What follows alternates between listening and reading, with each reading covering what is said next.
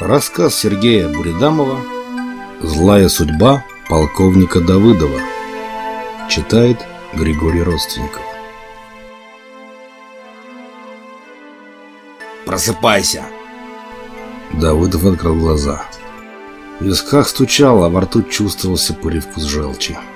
Он ненавидел этот голос. Старик хотел умереть и знал, что скоро это случится. Но сдохнуть здесь и сейчас вот было бы счастье. Взять и вытащить капельницу с инсулином из вены. Жаль, что его спутник этого не допустит. Роману было плевать на переживания старика, нахохлившегося в кресле каталки. Он забрался по крутой обочине на дорогу и прислушался. Все тихо. Наступила ночь, а значит, в путь.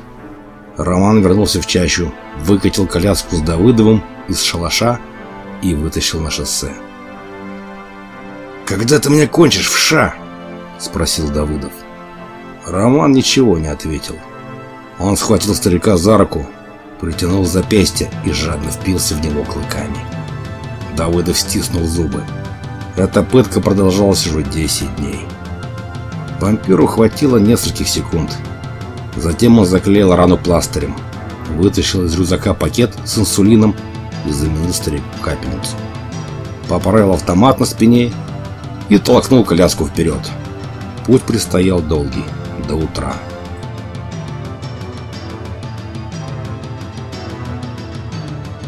Так они и двигались по забытому богом шоссе посреди леса. Скрипело кресло-каталка, хрустел песок под подошвами романовых берцев. А Давыдов размышлял о том, почему жизнь под самый конец преподнесла ему гнусный сюрприз. Когда наступил конец света, Давыдов мирно доживал в доме престарелых близ Владимира. Свою жизнь он провел на военно-инженерной службе. Семьи так и не завел – Бобылем полковником ушел в отставку. Думал спокойно помереть среди таких же одиноких сверстников. Однако судьба распорядилась иначе. Живым мертвецам, о появлении которых сообщили новости, Давыдов, помнится, не удивился. Он достаточно помотался по разбросанным глуши объектам оборонки. Слышал и видел то, о чем вспоминать было запрещено уставом. Поэтому когда в последней телевизионной речи к нации обратился бледный президент, а соседи по палате заохали, Давыдов многозначительно промолчал, лишь подумал. Упустили вирус, теперь все. А думал, что еще пару лет протянул. Вскоре богадельня опустела. Кого-то забрали дети, кто-то ушел сам. Остались лишь четверо стариков, за которыми никто не пришел. Давыдов был одним из них, но не горевал. Он знал, что осталось недолго. Но когда на вторую неделю конца в дом престарелых пришел вампир, Давыдов все же удивился. Зомби были ему понятны, но вампир... Его звали Роман, и внешне он ничем не отличался от тысяч молодых мужчин, с которыми по долгу службы приходилось сталкиваться Давыдову. Однако Роману было 200 лет. Он боялся дневного света и питался кровью. Первым из окна его заметил Кашин, сосед Давыда по палате. Дом престарелых уже несколько дней держали в осаде сотни оживших мертвецов. Старики приникли к окну и с изумлением наблюдали, как в сумерках сквозь толпу зомби к зданию приближалась фигура. Вечно голодные до человеческой плоти живые мертвецы не реагировали на Романа. Хрен ли им на него реагировать, думал потом Давыдов. Ничем они не отличаются. «Эх, поживем еще!» – обрадовался Кашин. Он ошибался. Его Роман убил первым, высосав дозуха и разорвав на куски. Остальных он тоже выпил, но чуть позже. Давыдову повезло. Когда пришла его очередь, вампир взял себя в руки и вспомнил, что других людей он встретит не скоро.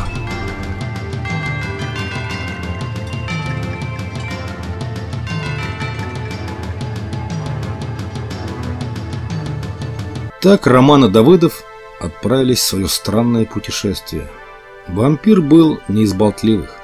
Возможно, в прежней жизни он был весельчаком, однако сейчас ему было плохо.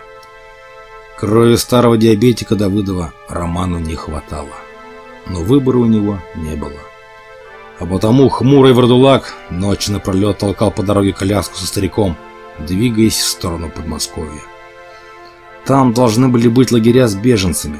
Туда тянул Романа его голод. В дороге старик начал говорить. Он нудел, брежал и ругал Романа, на чем свет стоит. Упырь терпел. «Нет, Гандик!» — сказал как-то Давыдов. «Это не я неудачник, это ты, душара. Ни одного живого на пути, ни одной работающей машины. Инсулина почти нет. Ты не дойдешь». Роман с ненавистью смотрел на лысый затылок Давыдова. Старик болтал без умолку. Роман хотел есть. И микроскопические порции только раздразнивали аппетит. Как было бы славно, если бы на пути повстречался отряд выживших. Тогда бы он свернул голову этому старому мясному кулю и забыл о нем навсегда. Так они шли по шоссе и ненавидели друг друга. Роман кормил Давыдова галетами и консервами, менял капельницу, а ночью пил его кровь. Но сегодня была особая ночь.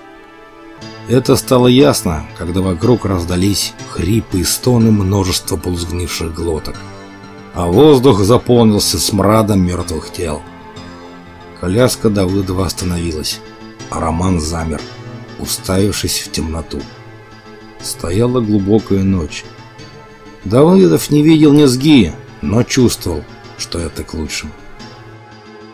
«Они идут к нам», — тихо сказал Роман. Их тут тысячи. Затем он вытащил Давыдова из коляски, закинул старое тело на спину и рванул в чащу.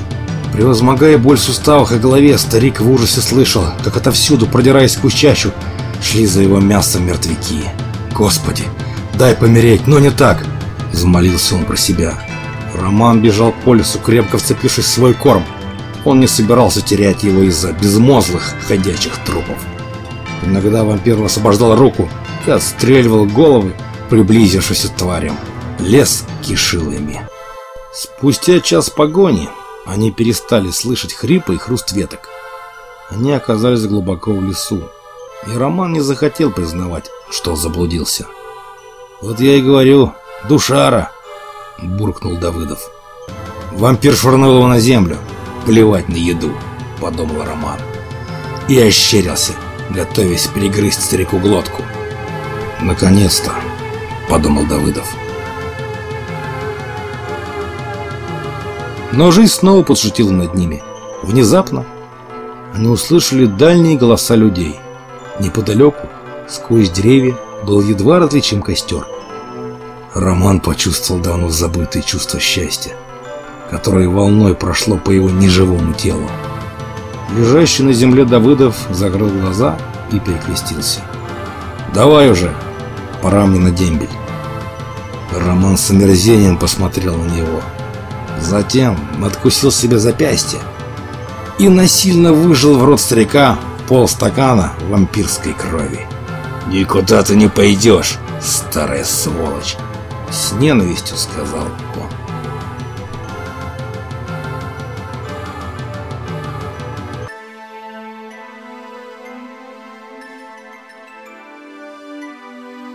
Вы слушали рассказ Сергея Буридамова «Злая судьба полковника Давыдова».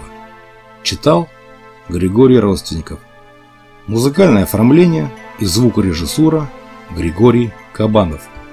2015 год.